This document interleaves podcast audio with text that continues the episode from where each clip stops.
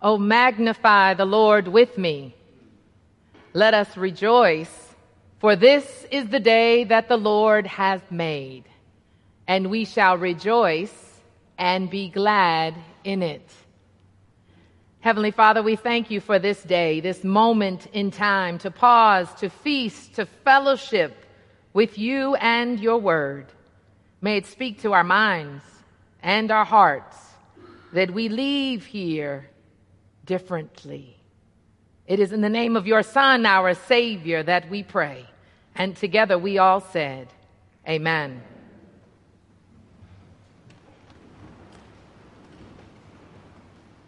This morning, I ask that you would reflect with me and pray with me on the topic, courage cannot be quarantined. For those of you who think that soap operas or reality T V shows are a modern phenomenon, you have not read your Bible lately. And you especially have not read the book of Esther.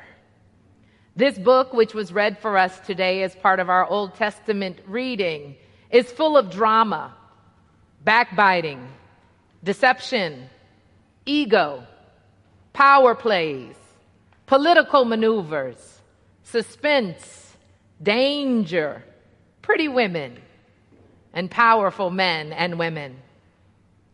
Esther, also known as Hadassah, was elevated because of her beauty, yet she defied the social norms that would have relegated her to being arm candy for the king, to engage her mind, her spirit, her position of privilege, and great faith to save her people when she courageously says in our reading today, "If I have won your favor, O king, and if it pleases the king, let my life be given me. That is my petition. And spare the lives of my people. That is my request." As we learn earlier in the book of Esther, she defied the doubts and the disqualifiers of her past. For she was an orphan who was raised by her cousin Mordecai, and being a part of the least of these, she became queen. And not only queen, she eventually rises up in our text today for such a time as this, to be the Moses of her day, to set her people free and to save them from mass annihilation. Esther's people are being threatened, and Mordecai, her cousin, comes knocking on the door of her conscience and spirit and charges her to act in order to save her people, the Jewish people, from death. Esther takes up Mordecai's charge. She takes up his charge to be courageous. I can't help but internalize this story of Esther. It speaks to my conviction of faith, which informs my sense of justice and thereby guides my understanding of service, of ministry, of leadership. When we look at the issues that are affecting our communities today, in the midst of multiple pandemics, of public health crisis, the amplification of the pre-existing conditions that have plagued our most vulnerable neighbors, the continuing challenges of climate change, um, housing affordability crises in city after city, food insecurity, lack of access to adequate education and health care, and poverty and all that that brings. Swastikas on walls in high schools today. Our Haitian brothers and sisters being treated like animals at the border of the land whose Statue of Liberty is inscribed with the words, "Give me your tired, your poor, your huddled masses yearning to be free. Send these, the homeless, tempest taught to me." Many of our neighbors, our family members, in communities, our city, our state, nation, and world are in trouble. I know they may look differently than us. They may be from a different side of town. They may speak a different language. They may ascribe to a different faith. But guess what? Whether you like it or not, We are all connected. Mordecai says this to Esther when she initially backs up at his charge to act. And he says, hold on, Esther, I know you're in the king's palace, but do not think that you will escape any more than all the other Jews. For if you keep silent at such a time as this, relief and deliverance will rise for the Jews from another place, but you and your father's family will perish. Who knows? But perhaps you have come to royal position for such a time as this. We are all interconnected. As Doctor Martin Luther King said, injustice anywhere is a threat to justice everywhere.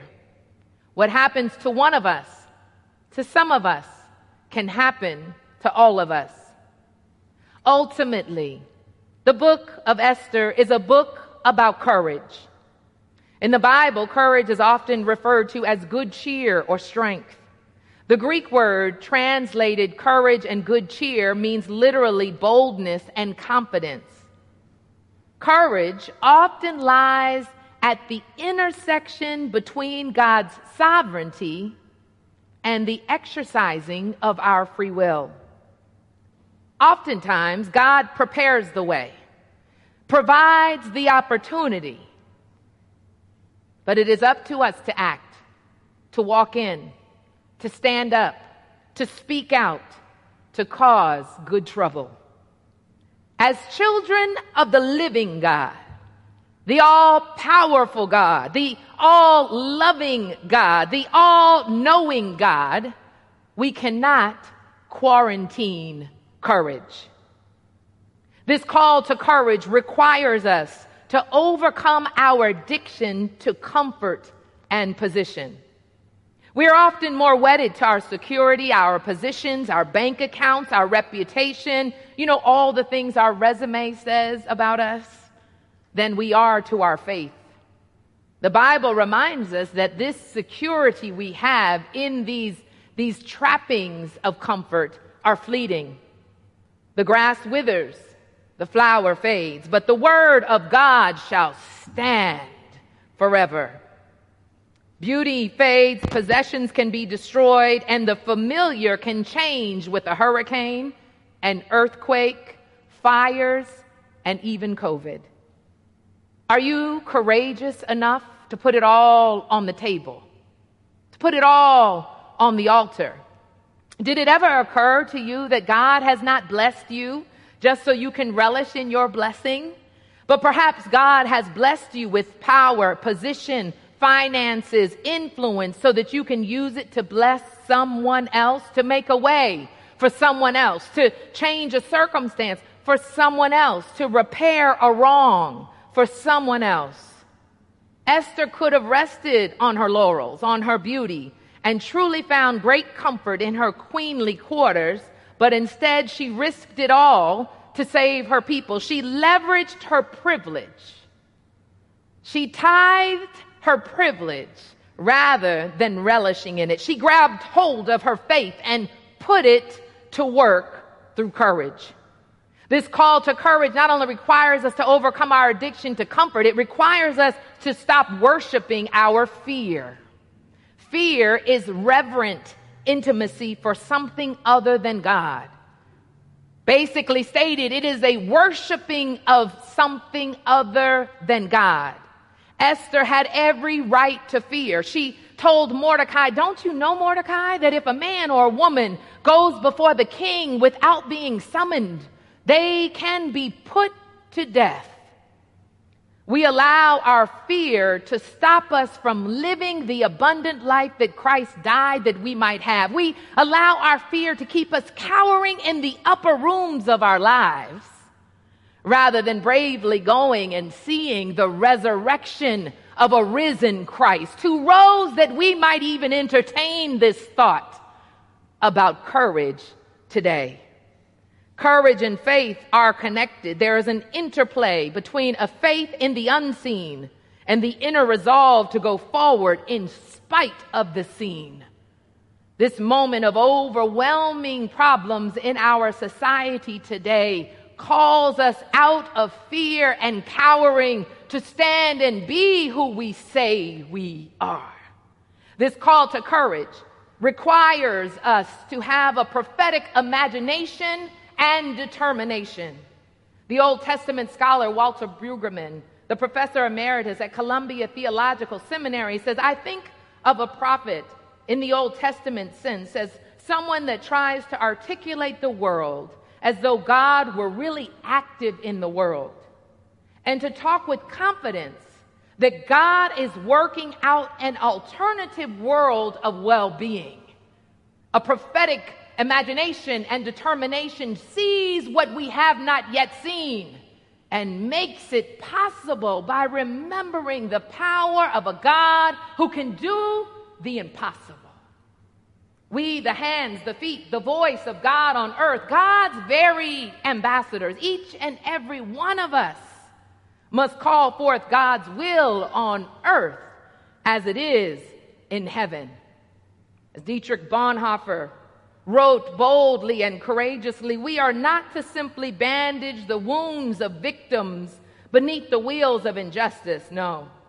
We are to drive a spoke into the wheel itself. Courage also requires strategy. This is why I love the book of Esther.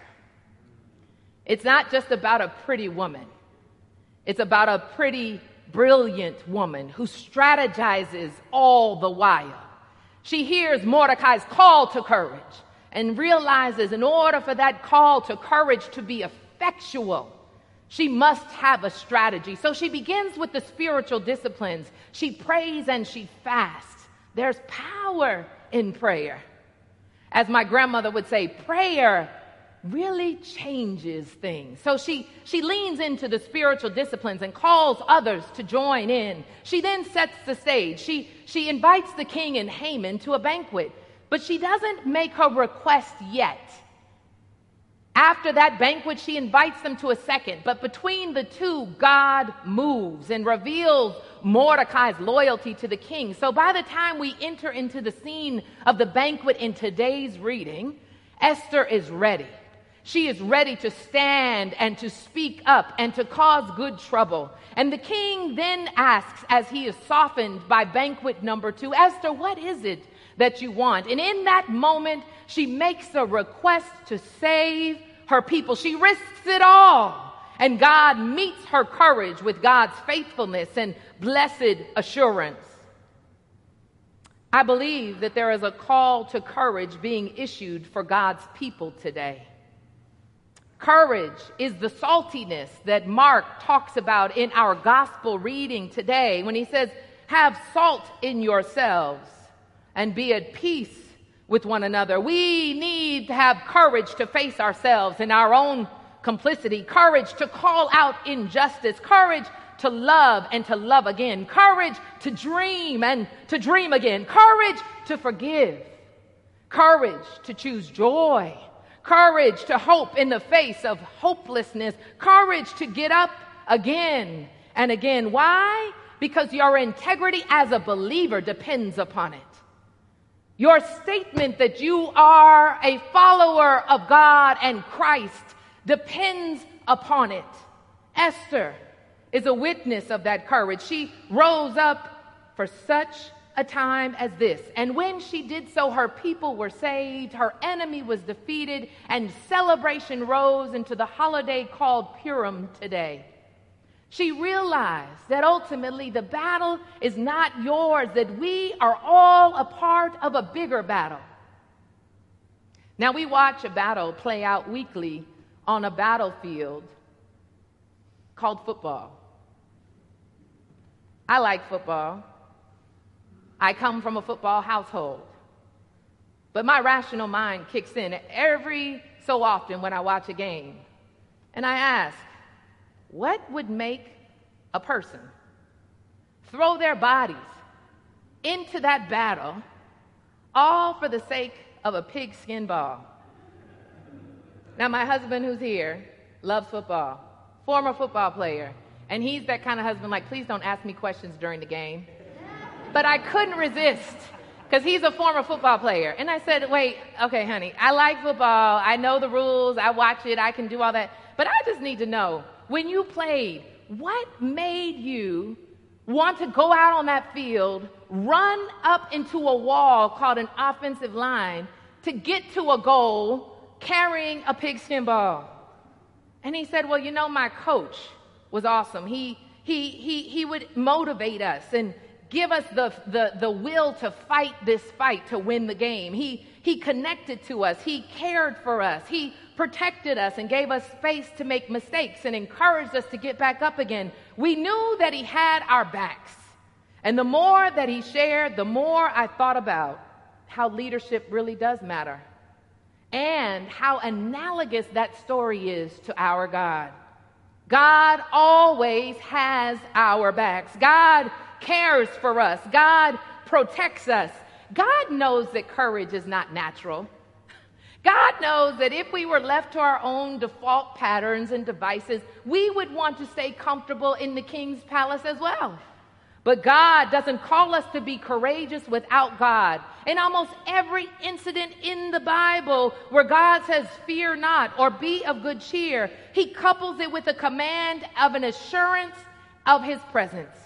He says to Joshua, be strong and courageous. Do not be afraid, for the Lord your God will be with you wherever you go. He says to Abraham, when he was yet Abram, don't fear, for I am your shield. He reassures the Israelites and tells them, fear not, for I am the one who helps you. In the New Testament, when Mary was on the brink of being married to Joseph, and she was encountered by the angel Gabriel, and she was afraid, the coupling of that to that fear to give her courage was, do not be afraid, for you are blessed and highly favored.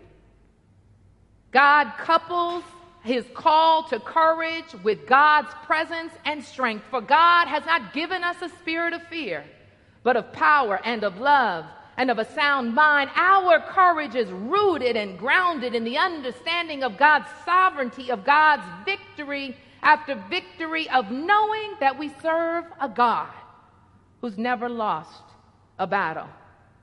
With that knowledge, as you now think about something in your own life and walk that you've cowered from, a conversation that you've turned from, a relationship that requires a do-over, I ask you now, think on that. As you hear this word and are reminded that God is with you and will never forsake you, I ask you to embody this call to courage today. You don't have to tell your neighbor, but I'm going to ask you to do something courageously in this space. If there is something that you need to do this week as an act of courage, don't tell anyone else, just stand. Rise to your feet. Can you engage and embody this word? Is there yet something you can do differently? Something you can do over? Something you can change about the way you speak, the assumptions you've made? As you stand, courage is welling up. As others see you stand, their courage is stirring. We can do more. We can be the change we want to see. When tragedies fall all around us, rather than saying, God, how could you let this happen? Perhaps we hear God saying, how could you let it happen? This is our call today. And because of it, our courage cannot be quarantined. Let me pray with you. God, we thank you for this call and this charge to be more courageous. Help us all to rise inside and outside for such a time as this. As we pray, we are reminded of the powerful words of Maya Angelou when she said, leaving behind nights of terror and fear, we rise into a daybreak that's wondrously clear. We rise, bringing the gifts that our ancestors gave. We rise. God, couple with this charge in our lives. Be the warrior on the battlefield, and we will do our very best to lean in to this call for courage. It is in the name of one who came and courageously dwelt upon this earth, died and rose again, that we too might rise this day and from this day forward, that we pray. And together we all said, Amen.